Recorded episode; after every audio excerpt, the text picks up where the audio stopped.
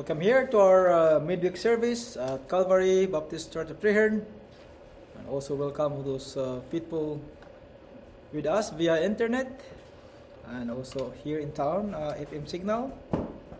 Please open your hymnals on number 214. 214. Verily, verily. 214.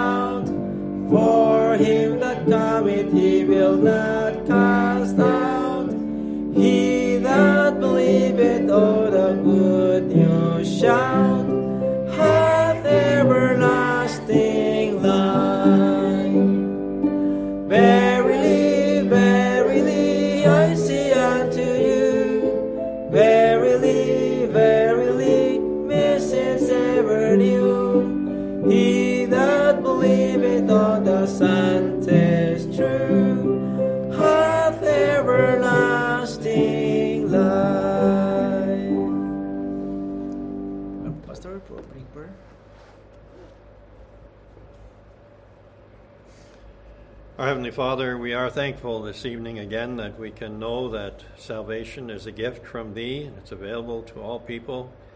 We're thankful that the invitation is still there this evening, that people can be saved, they can be forgiven, they can know Thy peace and blessing. We pray for our opportunities that we have tonight as we meet together here and as we also broadcast across the world. We thank Thee for the opportunity we have, thank Thee for the internet and for the ability to use that for Thy glory. And we pray that uh, this would continue to be the case until the Lord returns, that we could use the internet to reach into hearts and lives in other places and encourage people that do not have access to a good church. And we pray for the many areas in our world that do not have access to good churches. We pray, Father, for men to be raised up to be willing to be pastors and evangelists, to serve Thee in this capacity, to be trained, to be godly men and not just uh, just men looking for a position, but men who actually love the Lord and want to serve Thee in, in heart and soul and mind. We thank Thee, Father, for the opportunity of serving Thee here in this area, and we do pray for our outreach efforts here in this area that we can help people to know the truth. We pray for our services in the Notre Dame uh, Seniors Home that we can be a blessing and a help there. And we pray also for our witness in the community. We pray for Albert and for his family that they would see the importance of thy house and of learning of thee on a regular basis, and also for others that have come in the past. We pray that we can be a help to them to know thy peace and blessing. Pray for family members that need to be saved and need to be listening to the Word of God, that we can be a help to them, that they also would want to know thee. So guide and direct us, we pray, that we would honor thee and allow thee to direct us in all that we say and do here. We pray in Jesus' name. Amen. Amen. Thank you.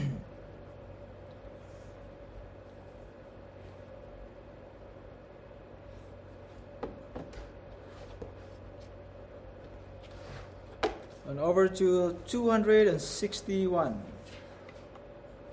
261. Trust and obey. 261.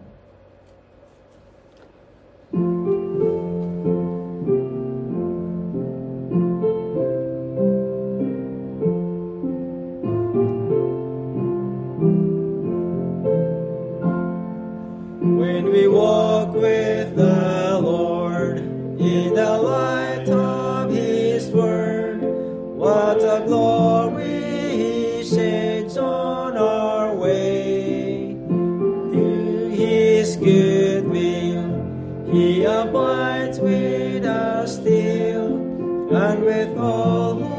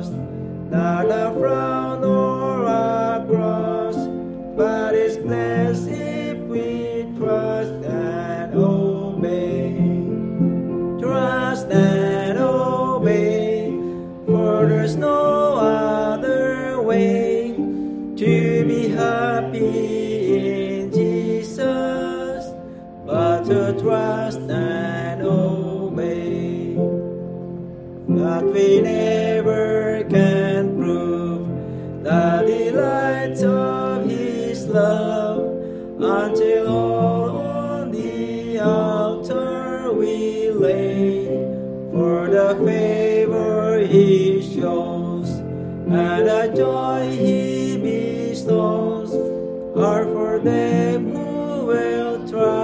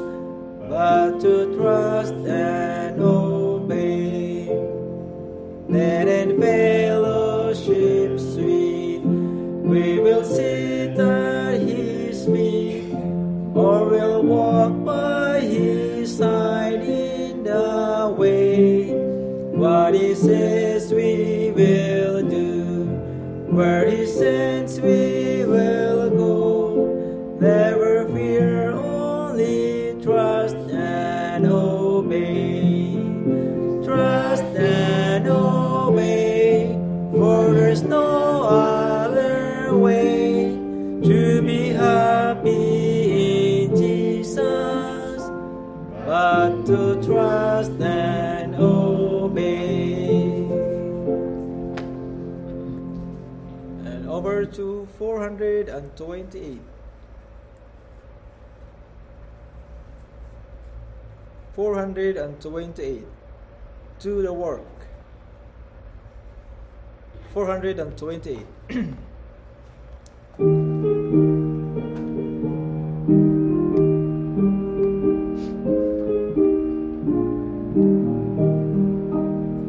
To the work, to the work, we are servants of God. Let us follow the path that our Master has trod. With the balm of His counsel, our strength to renew. Let us do with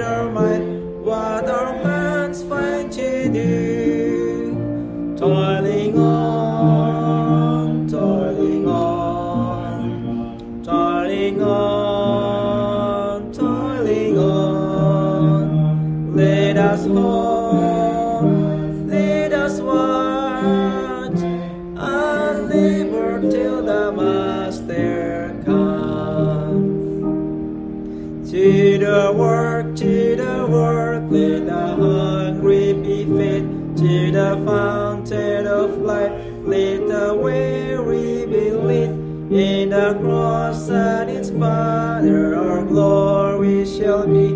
While we herald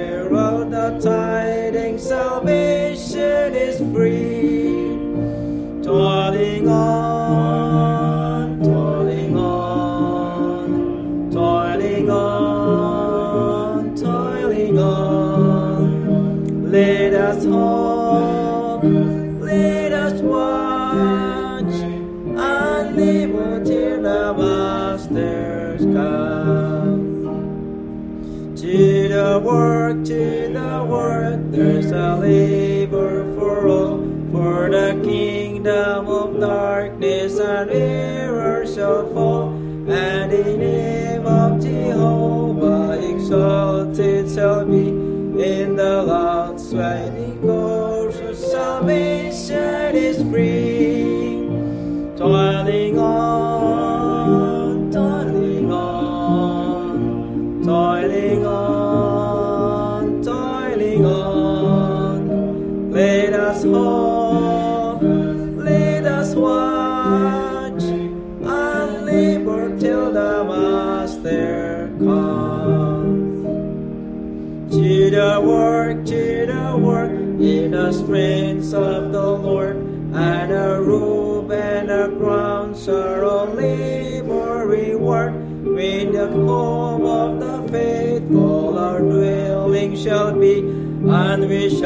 with a ransom, salvation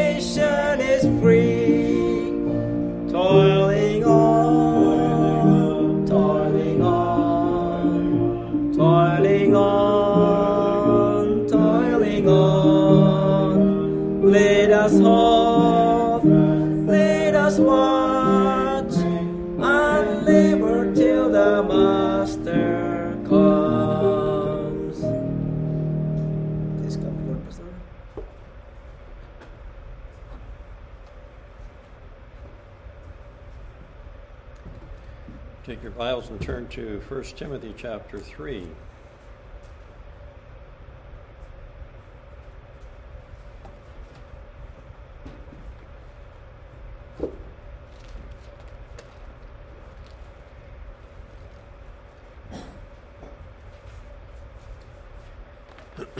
First Timothy chapter 3, we're going to be looking there at verses 14 through 16. 1 Timothy 3, 14 through 16. We'll stand, please, for the reading of God's Word. It says there, These things write I unto thee, hoping to come unto thee shortly. But if I tarry long, that thou mayest know how thou oughtest to behave thyself in the house of God, which is the church of the living God, the pillar and ground of the truth. And without controversy, great is the mystery of godliness. God was manifest in the flesh, justified in the Spirit, seen of angels, preached unto the Gentiles, believed on in the world, received up into glory. Our Heavenly Father, we're thankful again this evening that we have Thy Word. We're thankful again that there's so much instruction for us that we need to know, that we need to pay attention to, that we need to take heed to, and follow after if we are saved. We thank Thee for teaching us the importance of the local church, and that we see in the Bible that the local church was very important in the New Testament time that the Apostle Paul was, they traveled many miles and faced many dangers as he traveled to establish churches in many different places. Peter and John were also involved, Timothy as well, and others were as well, but we don't know their names. But we thank thee that throughout the New Testament time and into our time today, that there are true churches where people can go, where they can learn the truth and fellowship with other saints, and reach out from the local church to help others to know the truth as well. We pray for each one that's listening today that each one would see the importance of the local church for those that are saved, that they would see the need to be a part of a true local church, to support that church with their prayers and also with their financial giving and also be faithful in attending that church. We pray for those who are listening and not saved that they might see their need to repent toward thee and be forgiven and saved to know thy peace and blessing. May thy will be accomplished, we pray, as we spend this time in the study of thy word and continuing to study church history, that we could learn important lessons for our time that can help us to be effective in this day and age and prepare young people for their time as leaders in the church if they are saved. We look forward to the soon return of thy Son, the Lord Jesus Christ, and we pray that we'd be faithful to thee in the meantime. We pray in Jesus' name. Amen. You may be seated. The title of the message this evening is The Danger of Power Hungry Men. The Danger of Power Hungry Men. I read a headline this week that China is rewriting the Bible. I didn't open the article, but knowing that the Chinese government is a communist government, I can imagine what that rewrite will look like. There are over a hundred perversions now of the Bible, and the Chinese will try to develop their own that will they will use to try to force their people into believing what they want them to believe. Of course, the true Christians will not fall for that deception. They will be persecuted, but they will be true to God and willing to suffer for the sake of the gospel. it is rare in our time, and probably in every generation, when we look at the Word of God, it's rare to find a person who is willing to hold to the truth. There are, in any generation, there are many people who claim to be Christians, but among that group, there are few that are willing to hold to the truth and stand upon it. We know from church history that there have been waves of persecution. Even in the New Testament, we read of that. And we find Peter and John, we find the Apostle Paul, we find Stephen, and a few others who stood true to the Word of God. But there were over 3,000 people that were saved in the second chapter of the book of Acts. But we don't read of many of those who were willing to stand true and and be willing to stand up for the truth and contend for the faith once delivered unto the saints. And so it's very important for us to not just have a superficial belief in God, but to actually believe in Him and to be willing to stand against the, the lies that are so common in our world and stand for the truth. Then I read also a man who uh, is challenging people in Canada with regard to the political situation in our country. And he said that politics should not be like religion. And he said, in religion, it's a blind faith that people follow. That's what he believes religion is a blind faith.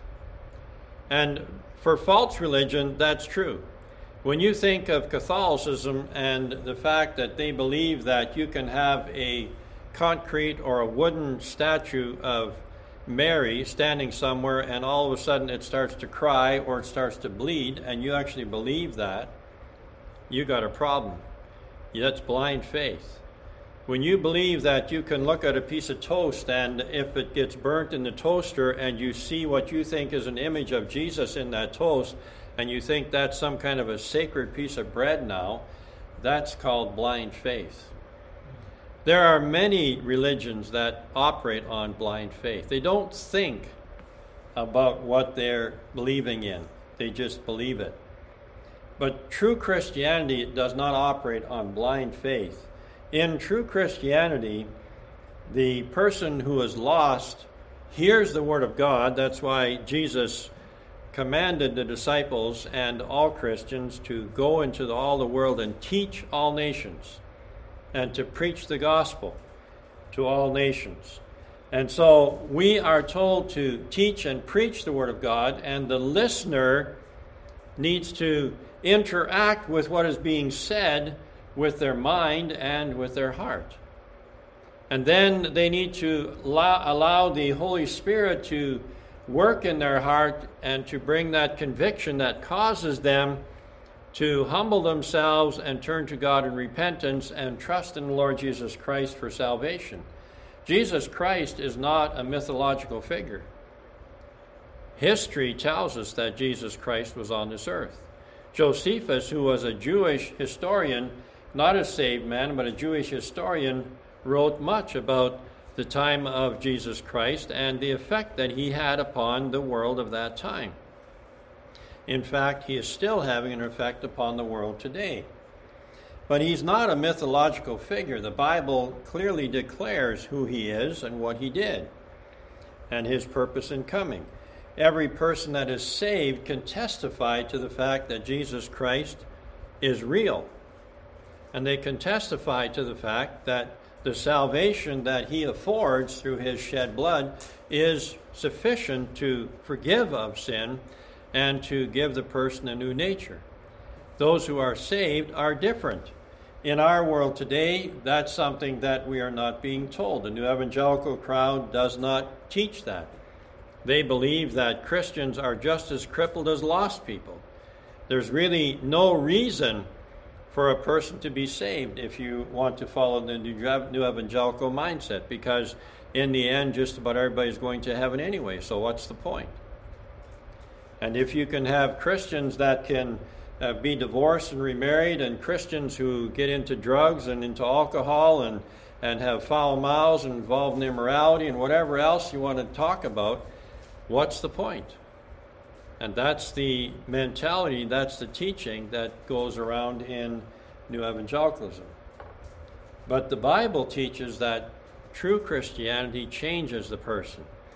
And they are changed from the inside out. Their heart has been changed, and as a result of the heart change, their thinking is changed. And the Apostle Paul in Romans chapter 12 challenges Christians that our minds need to be renewed our minds need to be changed, constantly changed.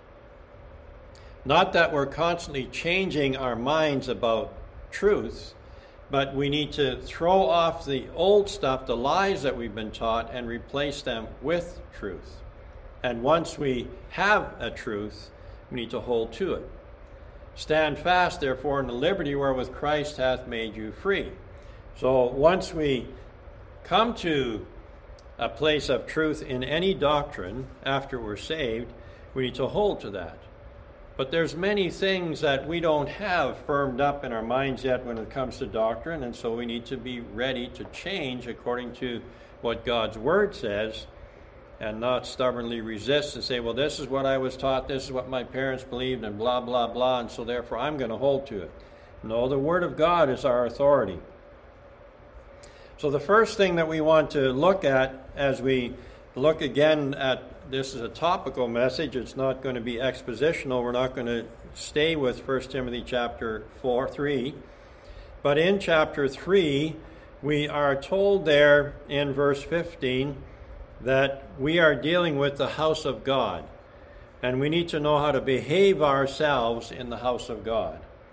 And so, one of the things that we see in church history that happened even in the first century was an inordinate power in church leadership. An inordinate power in church leadership. Inordinate means that it was not proper, it was not the way it should have been, it was out of place. So in the in, in the first century, we already see that. If you go in your Bibles to Third John, Third John, First, Second, Third John. There's only one chapter in Third John. In verse nine, the writer John the apostle writes there in verse nine, "I wrote unto the church, but Diotrephes, who loveth to have the preeminence among them, receiveth us not." That's an inordinate power in the church there in that place. That Diotrephes was one who loved to have the preeminence. He wanted to be seen as the leader. We have many men like that today. They crave attention. They want to be in front of the camera. They want to be noticed for what they can do and they want to have a plaque on the wall. This is my degree from over here, and this is mine from over here, and I have this experience and that training and whatever else. They want the preeminence, and they want everything to be screened through them, even though they are not fit to be screeners. And that's what Diotrephes was like, and he proved he was not fit because he wouldn't even receive John. We need to be careful who we allow to teach and preach in our churches. But when a man is a faithful man of God and we say, I don't want that man in my church, we got a problem. And John was an apostle chosen by God, by Jesus Christ. And for Diotrephes to say, no, we're not going to allow this man into our place, he's not going to teach here, he was out of place. He was a wicked man, and he is named here. Every generation, we don't know what he looked like, but we know his name. Every generation has been warned about Diotrephes. And there are many people just like him in our world today who want the preeminence. The Catholic Pope is that way, the priests are that way, the bishops are that way. In many religions that have, as we're going to look at, they have a hierarchical system where they have bishops at the head, and then we then they have elders, and then they have pastors. Those churches are all based on wanting the preeminence. They're not based on truth. And then in the book of the Revelation, we looked at it when we looked at the churches in the book of the Revelation, and we talked about the Nicolaitans. The Nicolaitans were a people who who wanted to have the preeminence as well. They wanted to be in charge and they wanted to be uh, leading other people and dictating how the people should live. Now, we're going to look further into that as we move on in regard to the, the place of the pastor. But if you go in your Bibles to 1 Peter chapter 5. 1 Peter chapter 5.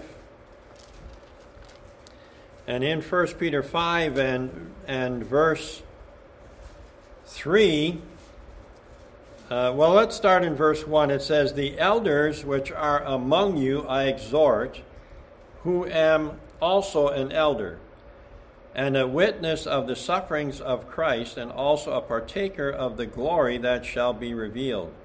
Feed the flock of God which is among you, taking the oversight thereof, not by constraint, but willingly, not for filthy lucre, but of a ready mind, neither as being lords over God's heritage, but being ensamples to the flock. Now you notice in this these verses that Peter is the writer. God is the author, Peter is the writer. And you notice in verse 1 that Peter says, The elders which are among you I exhort, who am also an elder. Now, Peter was chosen by Jesus Christ to be a disciple, right? And then he was also an apostle. But here he tells us that he's also an elder. And we're going to look into that more as we move on in this study. But he was an elder, and we see that the duty of the elder in verse 2 is to feed the flock of God which is among you. That's the purpose of the elder. Feed the flock of God. And we're not supposed to do it in verse 3. We're not supposed to do it, or verse 2, sorry. We're not supposed to do it by constraint, not because, well, I have to do it, so I better get at it. Not because somebody is watching, and if I don't do it, they're going to get after me. Not because I'm looking for money to do it. No, we're supposed to do it with a ready mind. We're supposed to be willing to serve God with a ready mind studying the Word of God, honoring God, talking about leadership here, and seeking to help others to know the truth. In verse 3, neither as being lords over God's heritage.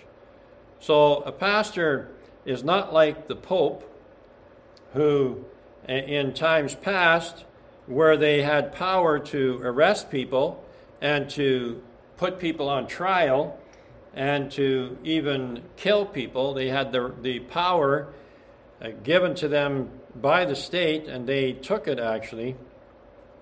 And they imprisoned people and they killed many people. That's not how a true church functions.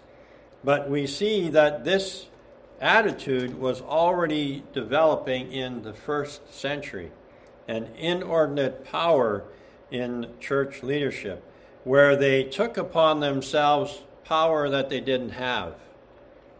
And the problem that we find in church history is that the people generally were ignorant of the truth.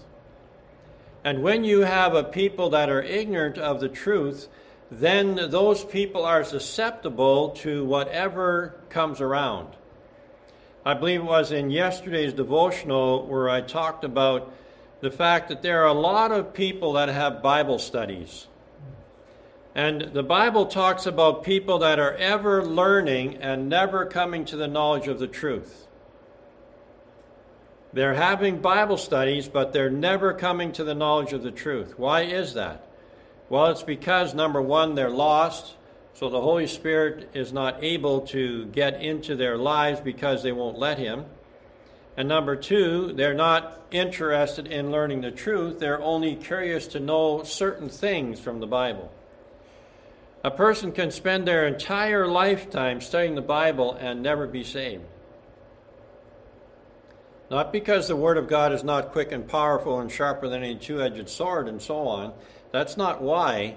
But it's because they have restricted God from having access to their hearts and they only want to study the Bible in a superficial manner. There are far more people like that than there are people who want to know the truth. And so those kinds of people are very susceptible to a new doctrine. And you find those people. Oh, I heard this the other day. Oh, well, that's interesting. Let's dig into that a little more and see what that's all about. And then there are also many people who don't take the time, they're not interested they don't take the time to faithfully attend a local church. They think they can learn the Bible by themselves. They don't need to be instructed. That's pride. The Bible says that we need to be instructed. The Bible says we're like sheep. And here in, uh, in 1 Peter, or not here, but in 1 Peter, we read the command from Peter feed the flock. That's teaching, that's preaching. That's the duty of the elder, to feed the flock.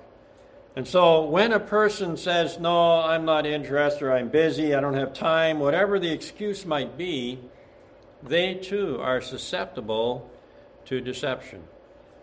You cannot be a self made man, you cannot isolate yourself from God's plan and think you're going to be protected from false teaching. It's not God's design, and since it's not God's design, it's not going to work. That's the simple fact. We need to understand that. You see, one of the things, as I mentioned in tomorrow's devotional, is I like the fact that God speaks plainly. He speaks very plainly, he speaks very clearly. There's no reason to wonder what he's talking about, and he uses language that gets our attention. And Paul was directed in Galatians chapter 3 two times in the first verses to talk about the Galatians and address them and question them as to why they were so foolish. Now, we might say that's bad language. You shouldn't call somebody foolish. I mean, that's insulting. God isn't desirous of insulting anybody, He's desirous to get our attention. And when we are foolish, we need to be told we're foolish. So we stop being foolish. That's the point. God doesn't want His people to be foolish. He wants us to listen to the truth and follow the truth. And so that's something that's important for us to understand is God's design as leaders is that we're supposed to speak plainly to the people and address them in a way that can help them to know the truth and walk in the truth. Not in, an, in a way that we're demanding and that we're, we're forcing people. We can't do that. But we can tell people, for instance, we need to have order in the church. And so, if you want to be a member of the church, you need to have a testimony that you're saved.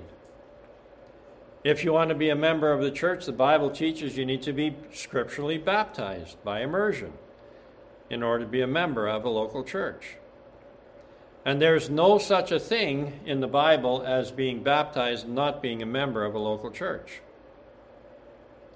The only example that I can think of would be the Ethiopian eunuch who was traveling, and Philip was sent to, to catch up with him and to teach him the truth, and he was saved and he was baptized there. Now, what he did when he got back to his local area, we don't know. We're not told that. But the general teaching in the Bible, which is what we need to go by, is that people got saved, they were baptized after they were saved, and they joined a local church. That's the general teaching of the Bible. So that's what we need to follow, not the exception. and so those are some of the things that are required. You want to be a member of a true church, you need to be saved, you need to be baptized, you need to join that church. And then once you are in that church, now you need to be taught how to live as a Christian. And so there are certain standards that any good church will have. And you can't force those standards upon people, but you can tell people if you want to serve, you need to follow biblical standards. If you don't want to follow those standards, well, that's between you and God. You'll answer to Him. But you won't serve in a true local church. That's biblical. There needs to be standards. There needs to be leadership, needs to lead. You can't lead if you're part of the problem. And so you need to be willing to be obedient to God and following Him, and then you can lead. And so the duty of the pastor is to guard the sheep, feed the sheep, and to make sure that there's order in the local church. The second problem that developed early in church history was corrupt associations. Corrupt associations. The lie of the devil is that there is power in numbers. Now, if we go to the book of Ecclesiastes in chapter 4, we see in verse 12 it says, if, And if one prevail against him, two shall withstand him, and a threefold cord is not quickly broken. So, how many numbers do we have there in that verse? How many numbers are in that verse? I'll read it again. And if one prevail against him, two shall withstand him, and a threefold cord is not quickly broken. How many numbers are there? Three, right? One, two, three, right? You can turn there in your Bible and see it for yourself. It's talking about three, a threefold cord. Not talking about thousands. God doesn't need thousands. Not doesn't, that doesn't mean that He wouldn't want everybody to be saved. And as we mentioned already earlier, there were 3,000 saved in Acts chapter 2. But we don't need to think that we need big numbers to be effective for God. And one of the dangers that happened early in church history was the, the drive for numbers. And so, with the drive for numbers, you're going to find that you're going to have compromise. You're going to have to set aside certain doctrines because they're not popular and there's not agreement on them. And so, therefore, you set them aside in order to have more people coming. Again, that's not biblical. Now, when we look at the Bible, God taught the nation of Israel that when you bring an accusation against someone, you say, This person stole my cow. Well, you have to have a witness that will agree with you that that person, that that was your cow, and that person stole it. You can't just go and tell him, he stole my cow, I want it back, and go and take his cow. And maybe it was his cow. And you want an extra cow, so you, well, he stole my cow, and you take it from him. There has to be some evidence. So God says, you want to you want to have justice and you want to accuse someone, there needs to be at least one other witness. In Matthew chapter 18, Jesus lays out how to do church discipline properly. You start out one on one. If that doesn't work, you take two or three others with you and you go and address the matter again. If that doesn't work, you take the person in front of the church. Doesn't say how many people are in the church, but those are the steps. When Jesus was on trial, there were many false accusations made against him, but the Jews, even though they were corrupt and wicked at that time, they understood they needed to find two people that would agree on one accusation that they could nail Jesus with and crucify him based on that fact. And they couldn't find any. There was no time when they accused him where they could get two people to agree on the accusation. And so they used Jesus' own words to try to condemn him. They twisted his words and they condemned him that way. In Acts chapter 15, we find that in the church in Jerusalem there was a discussion going on because the Apostle Paul had been going around traveling from place to place and preaching the gospel, and Gentiles were being saved. And at that time, there was also a group of Jews known as Judaizers. You won't find that word in the Bible, but that's what they were called. They would be similar to the Pharisees. And they taught that you had to keep the law in order to be saved. And so the gospel, the gospel of Jesus Christ, there's no law keeping for salvation. It's by grace through faith. That's how a person is saved. And so the Jerusalem Council was called together, and there wasn't thousands of people at that council. There, there are some of the names listed in Acts chapter 15. But they discussed the matter, and they came to an agreement as to what was required of Gentiles that they should do, not in order to be saved, but if they were saved. And so the the Jerusalem Council, Galatians chapter 2, Paul says that the Jerusalem Council didn't add anything to his preaching. He was preaching the gospel. And the gospel, as we already said, is by faith and it's by God's grace. We trust in God and He saves by His grace. No work of man involved. So, the idea that we need to have an association in order to be effective is not biblical. And as I mentioned, the danger is that in order to keep the association going, you drop your standards in order to keep people coming and joining your association. It's a number of years now when I went to my last Independent Fundamental Baptist conference. And at that conference, I was already uh, hesitant to attend those conferences because of what I observed in them. But at that last conference that I went to, one of the speakers that they had, who was a highly respected uh, man in uh, independent fundamental Baptist circles, and he, in his message, talked about how that every one of us, as preachers that were in that conference, every one of us, we liked certain uh, types of the hippie music that was there when he was young and when I was young. And he told us that we should admit to that, that we all liked certain types of the hippie music.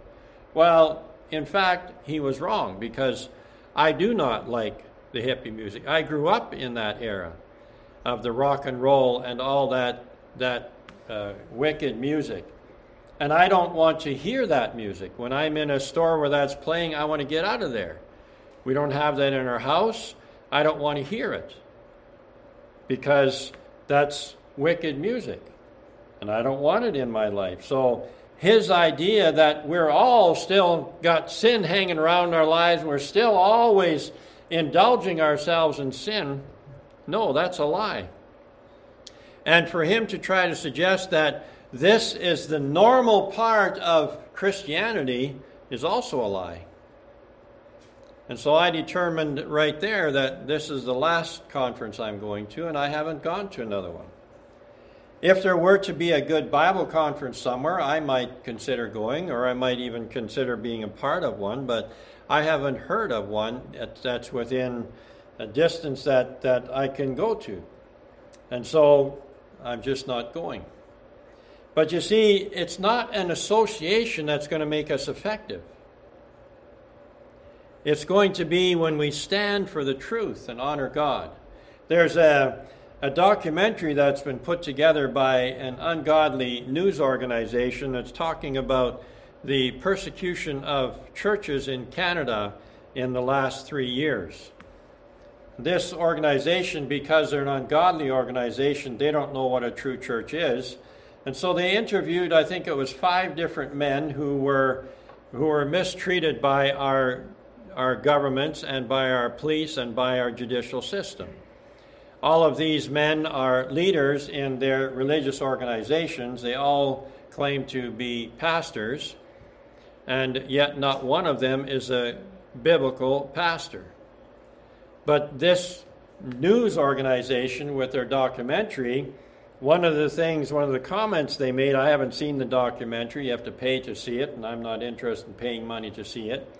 And uh, but they, the comment that they made is that there were only five, and there should have been hundreds of churches, pro, not protesting but resisting the the uh, pressure put on them by the government. And if that would have been the case, the government would have lost because they didn't have enough police, they didn't have enough uh, authority to be able to handle that kind of resistance.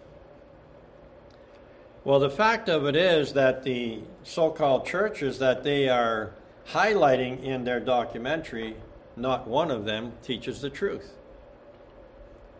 So the government, they don't care. Uh, as uh, they don't care what you believe as long as you believe what they tell you to. If you don't, then they care. And for true Christians to join with that kind of churches, that kind of organizations that don't believe the gospel, that is foolishness. That destroys the gospel message. And so we don't need to be large numbers to be effective. What we need is to be faithful. We need to stand up for the truth and teach the truth regardless of what people say and what people demand. And when you do that, you're going to find out you're not that popular. You know, people have noted that, that we know, people have noted, well, you don't have many people going to your church. No, that's true. That's true. But there's a reason for that. One of the things that you find quite common, not saying always, but quite common, when you're serving God, the devil is going to attack. When you're serving God, the devil is going to try to minimize your influence. He's going to try to stop people from attending your work. And that's the reality. If you want to be a people pleaser, you can gather large crowds. In the secular world, we know that right now, the conservative leader in Canada, he's able to draw far larger crowds than the liberal leader is. The liberal leader, people come to his where he's going to be and they come there and they protest. They swear at him, they they say, call him names and different things. They try to get him to leave. He was at a, a sporting event the other day. Apparently, there were some 5,000 people there. And while he was speaking, they booed him. But the conservative leader, he draws big crowds and they cheer him. Both of them are wicked men. They're both lost men. There's really no difference between the two of them. But one is appreciated and one is not. So when you're in the secular world, if you go around saying what people want to hear, you can draw a crowd. And the same is true in religious circles. If you say what people want to hear, you can draw a crowd. But if you preach the truth, you may find that there might be a crowd for a little while, but then all of a sudden, oh, I don't like what this guy says. He's always always talking about something that, that I don't agree with, and so I'm not going there anymore. There's a war going on. The Bible tells us that. There's a spiritual war going on. And in order to win in that spiritual war, we need to be saved and we need to be equipped. And we need to understand that in that war, there are going to be casualties. And Jesus warned that your own parents will turn against you, your own children will turn against you, your wife might turn against you, your husband might turn against you if you stand for the truth. So that's something that we need to understand. So, this idea of associations and that associations are necessary in order to be effective, that was a philosophy that crept into the church early on, and it's still in the churches today, but it's not helping it's not a good thing. That's where denominationalism comes from. When a group of people agrees to a certain set of doctrines or or whatever they want to call it, the doctrine, the word doctrine is a bad word today, but they joined a denomination. They had a headquarters, and different churches would be associated with that denomination. And in order to remain in that denomination, you had to agree to a certain set of rules that that denomination held to and then you could be a part of them. And they believed that it was more effective because if you're going to move to a new area and start a church, the whole denomination would help you start that church.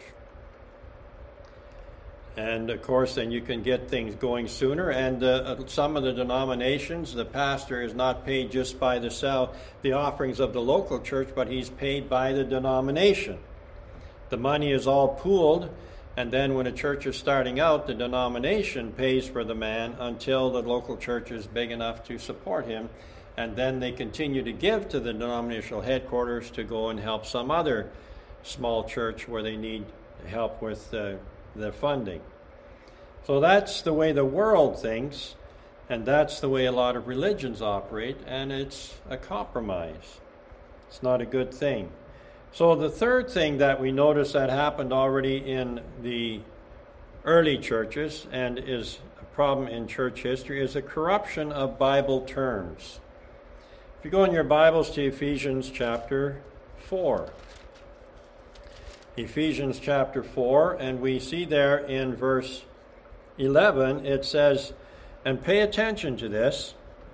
Ephesians chapter 4, verse 11, it says, And he gave some apostles, and some prophets, and some evangelists, and some pastors and teachers. Okay?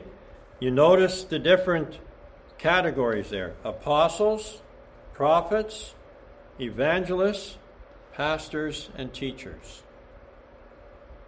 So, we have a problem in church history early on with the corruption of Bible terms. Now, we don't have a problem in, in our thinking here as to who an apostle is. We know that there are no apostles today, but we know that we're 12, there were 12 apostles.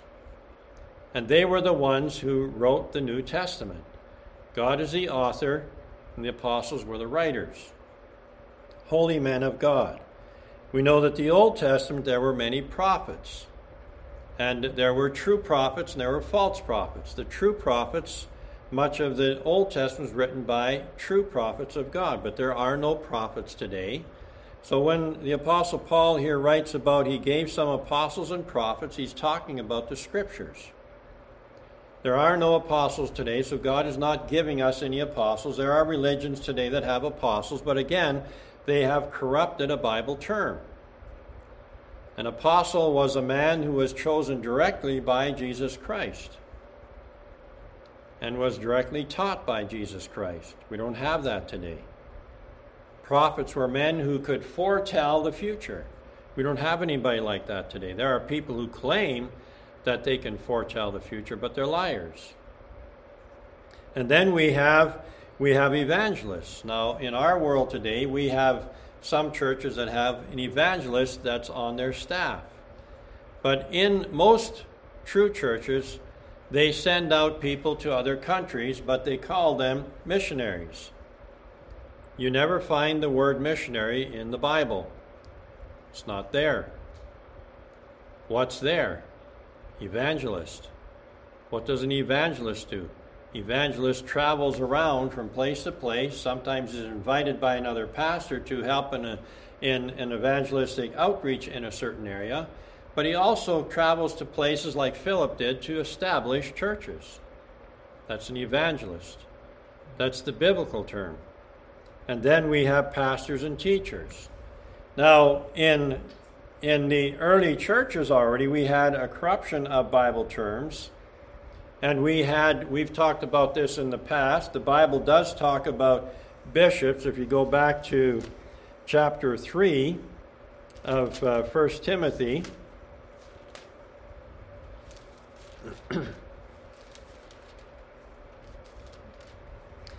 1 Timothy chapter 3, it says there, This is a true saying, if a man desire the office of a bishop, he desireth a good work. And then it says, the bishop then must be blameless. So there the word bishop is being used. Now, who is a bishop? Well, in the Bible, the bishop is the pastor. It's another term for pastor. What is the meaning of the word bishop? The word bishop is an overseer. So, what is the duty of the pastor? The pastor, one of his duties is to be the overseer. He's to watch over the flock, Acts chapter 20. He's to watch over the flock and make sure that everything is there in place for the flock to be healthy. Again, he can't force the flock to be healthy, but he can make sure that everything is in place that the flock can be healthy. So, the music standards in a good church, the pastor, whether he maybe he's too busy or whatever, but he is responsible to make sure that the music in the local church is God honoring. So, if he walks into the church and he, he hears CCM music, or wild music being played, it's his duty to shut that down immediately. Any music that is used in the church needs to be approved of by the pastor. He can't wash his hands and say, Well, I had nothing to do with that. Talk to that person. No, you're the pastor, you're the overseer. You need to be sure. You may have assigned someone to look after it, but ultimately you're responsible. So you need to be sure that you choose the right person, the right man to be in charge of the music program. Because you're responsible as the pastor. You're the bishop, you're the overseer, you're watching the affairs of the church. The same goes with everything else in the church. It needs to be run in a way that glorifies God. The elder, the term elder, we read that in 1 Peter chapter 5. Who is the elder? Well, the elder speaks to the maturity of the pastor. The pastor, Paul says in 1 Timothy chapter 3, he's not to be a novice. A novice is a new Christian. A new Christian is not fit to be an elder, he's not fit to be a pastor. He needs to learn how to stand, he needs to have convictions. Someone that is like Peter, even. Peter was an apostle, and as we read in 1 Peter 5, he's an elder, and yet in Galatians chapter 2, Paul has to rebuke Peter publicly because he's causing he's causing divisions between the Jew Jewish Christians and the Gentile Christians because he's scared to offend the Jews. He's scared to address the Judaizers properly, and he's causing division. So he had to re- be rebuked publicly to get with it and smarten up and, and act like a elder. Because the elder needs to be one who can lead the people. You can't lead the people if you're wallowing in the mud with them. You got to be beyond that. You need to be able to stand and help people to see, yeah, the pressure is on, but we don't have to give in to the pressure. We had a great opportunity in the last three years to deal with that as the government and the doctors and the police they came out and said you must do this you must do that it's a deadly virus get the shots you got to do that and so it was my responsibility with the people that I have influence over here in the local church as well as on the internet, more so here, but also trying to help others.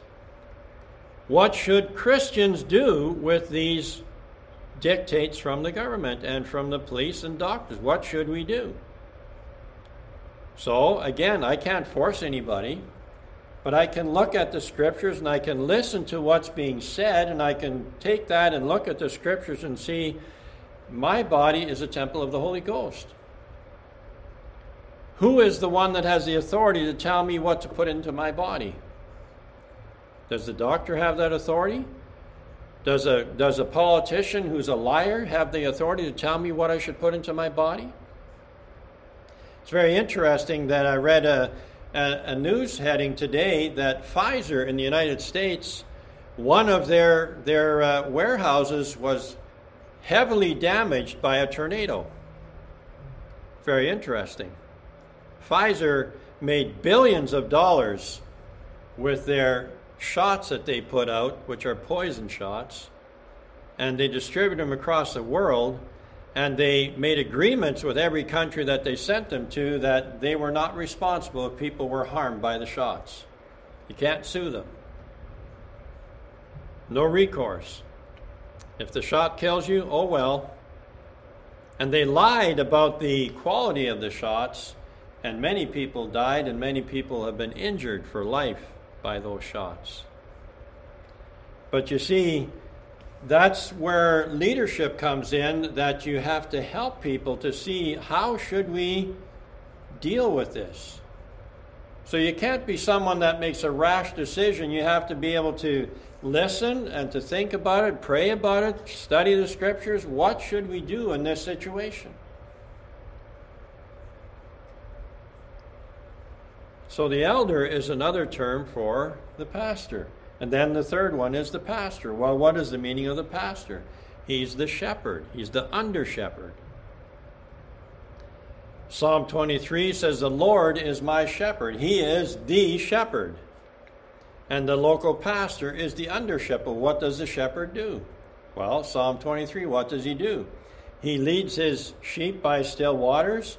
He makes them to lie down in green pastures. So the shepherd is not someone who throws out a whole bunch of ideas and said, pick your idea. He makes me to lie down in green pastures. So the shepherd needs to be someone who speaks with conviction. He said, This is what you need to do.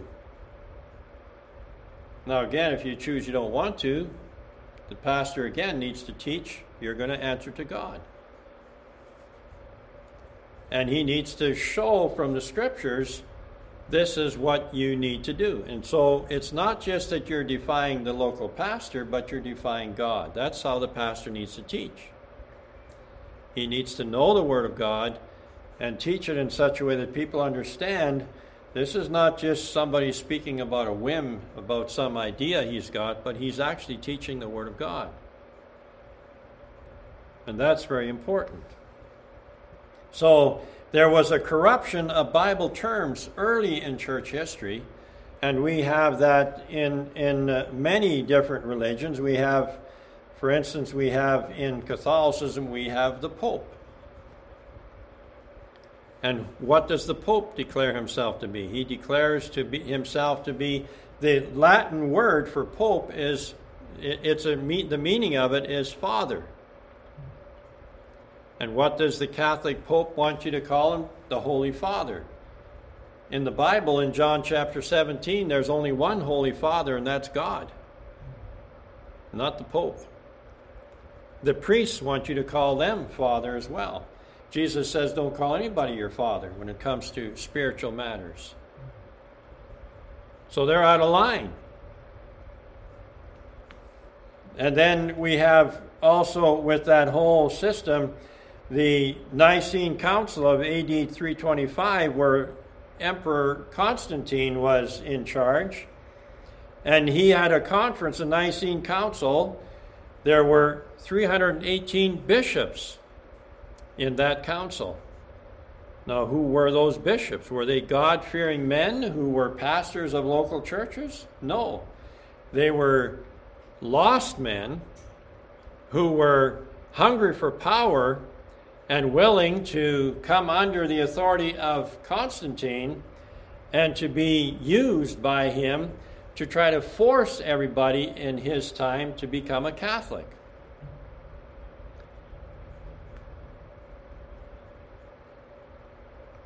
So, and along with that, we have the uh, metropolitans in certain false religions, we have the patriarchs, we have archbishops, and so on. And so, in many religions today, the Mennonites, my background, you have bishops that are higher than the elders, then you have the elders who are higher than the pastor, and these people tell the pastor what he should be doing. That's not biblical. In the Bible, the elder is the pastor, is the bishop. And who tells that individual what to do?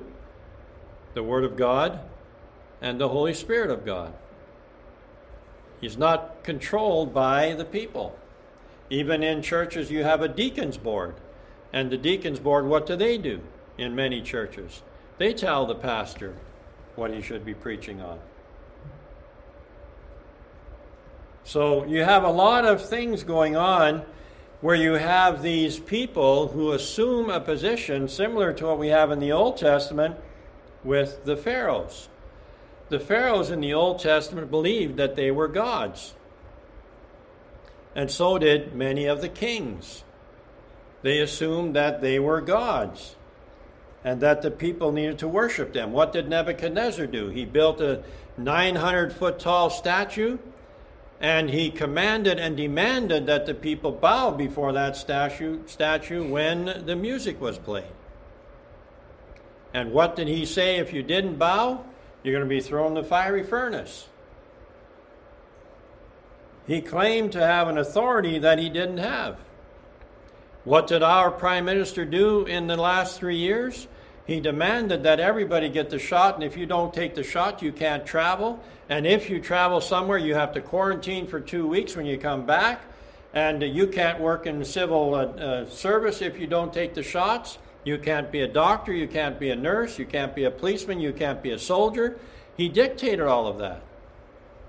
How could he do that? He didn't have that authority. That's not his authority. He was trying to control people in a place that doesn't belong to him. And he wasn't alone in doing that. Our premiers did the same thing. And our police willingly bowed to that and did the same thing. They took upon themselves authority that doesn't belong to them. And most of the people said, "Yeah, okay, we'll we'll bow for that. We'll bow for that. We'll go for that." and it's all in preparation for the antichrist. All of these corruptions of authority are all in preparation for the coming of the Antichrist. It's been developing for a long time, hundreds of years. Speeding up as time moves along, but it's always been developing. People giving in to pressure because they don't know the truth.